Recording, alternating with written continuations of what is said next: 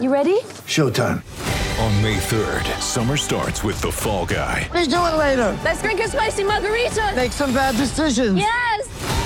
Audiences are falling in love with the most entertaining film of the year. Fall guy. Fall guy. Fall guy. That's what the poster said. See Ryan Gosling and Emily Blunt in the movie critics say exists to make you happy. Trying to make it out? Nope. Because I don't either. It's not what I'm into right now. What are you into? Talking. Yeah. The Fall Guy. Only in theaters May 3rd. Rated PG-13. Brought to us by Tyre Power, brands you can trust like Maxxis Tyres. Big holiday sale on now. Now, we are extremely fortunate to be joined by Jared Walsh, live from Qatar. Walshy, how are you going?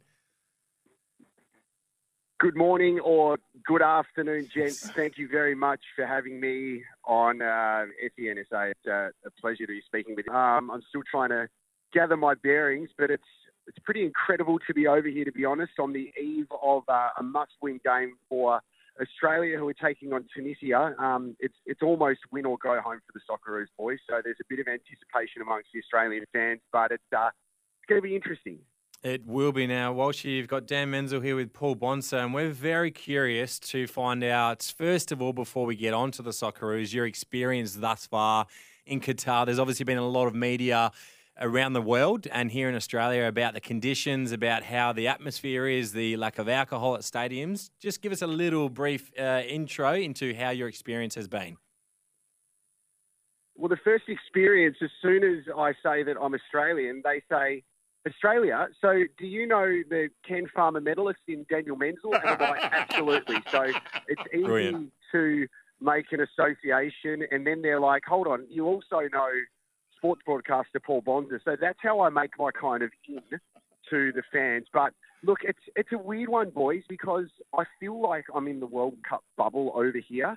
Um, so I'm just embracing everything for what it is. But speaking to a couple of people who have been to previous World Cups, yes, it is different because, look, we're in the middle of the desert. There's not much to do on our down days. There's only so many desert safaris you can do and walking around and having a look at some local markets. Um, what I love is walking around and seeing so many people wearing the colours of the country.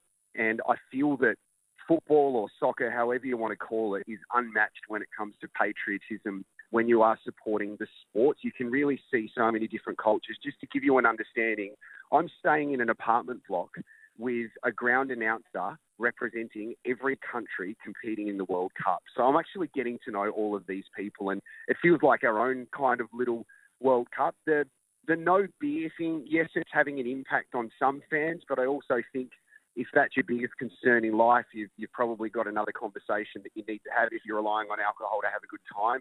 Um, it's different. It's absolutely different. It's definitely going to be one of these experiences that we look back on and go, wow, remember that time there was a FIFA World Cup in Qatar? But I don't want to get bogged down in all of that. I just want to embrace everything that's beautiful about the world game. And we've seen it, you know, we saw what happened with Argentina, the story about Leo Messi, um, Cristiano Ronaldo last night, uh, our time with Portugal. There's so many little stories bubbling along where you walk around and yes, it feels like there is a World Cup happening. So uh, I just encourage everybody to embrace it for what it is because it's such a beautiful time that happens only every few years. Yes, it sounds incredible, Walshy. And uh, it, isn't it great? You get to debrief when you get back from the game with every other announcer from every other country and just find out how they went. And uh, on that, I want to find out how was the uh, experience for you introducing the Aussies for the first time against France? Yeah, it was unreal, Dan. It was uh, incredible, to be honest. It was one of those things where I had to take a moment to look around and go, I'm just a, an old, bald bloke from South Australia, and here I am representing the, the country in something that I love doing. But um, I think it's a real credit to FIFA and the organisers to say that they wanted the fans to have a real international experience and they wanted the home announcer from every country to give that home feel. So, you know, I, I was giving the, the player introductions with the way that I do it for the Socceroos matches.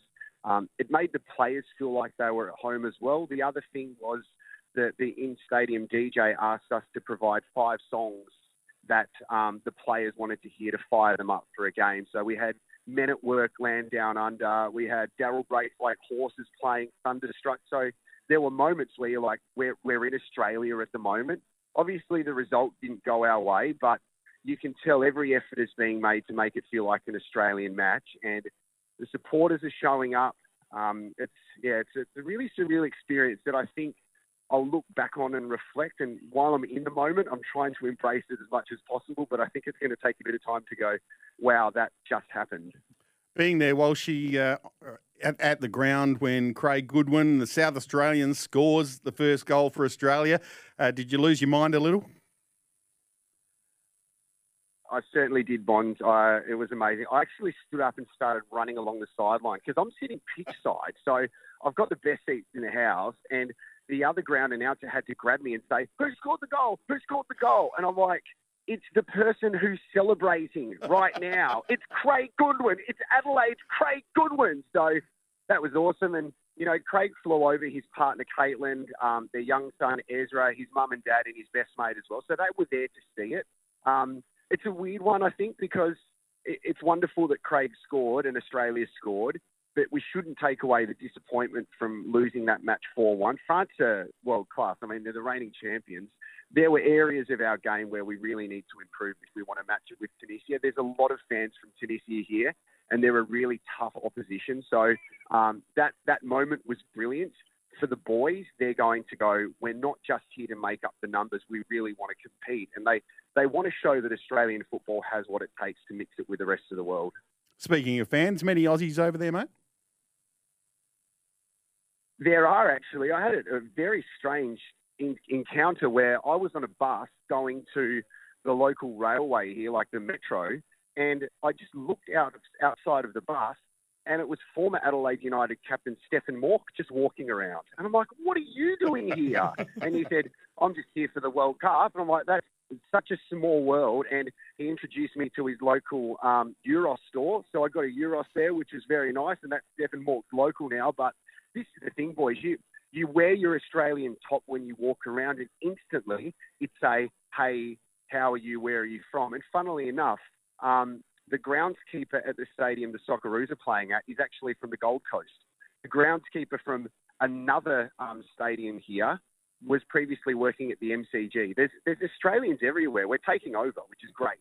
That is absolutely great. Um, how is the weather over there? Is it extremely hot? Is it not too bad? There's obviously been a lot of conjecture about having a World Cup in the middle of a, a summer, which is obviously winter because they've accommodated for Qatar. But how's the conditions? Uh, I, I would like to say that it's it's a hot but a comfortable hot. I'm standing outside at the moment, and it's 10:20 in the morning, and it'd be uh, look high 20s at the moment. There's no humidity, which is great because it's the middle of winter. The other thing about um, the weather is at night time it gets quite cool, but the stadiums are all air conditioned. So the stadiums are freezing. You go in there and they have all of these huge vents blasting out air so it feels like you are in an air conditioned environment where you need to put a jacket on inside the venue because it's so cold in there.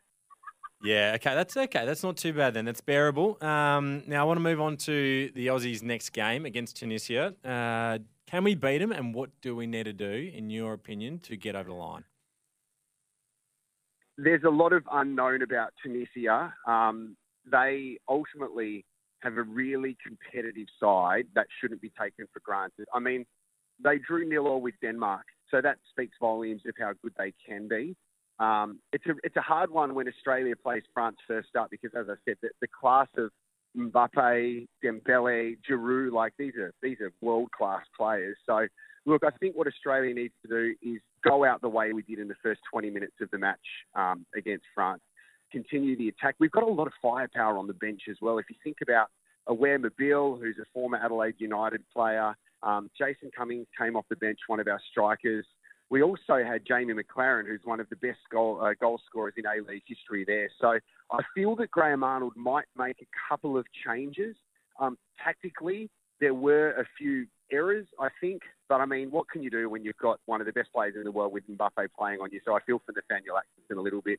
I just think we need to go out attack. We need to back our boys in and, and just see what happens. But obviously, in, in a situation like this, you just can't fall asleep whenever you are playing because um, these teams are going to make you pay. This is what the World Cup's all about. We saw that in the Argentina game against um, Saudi Arabia. You know, Argentina had three goals disallowed. Saudi Arabia make the most of their opportunities and they win. So you just can't take anything for granted.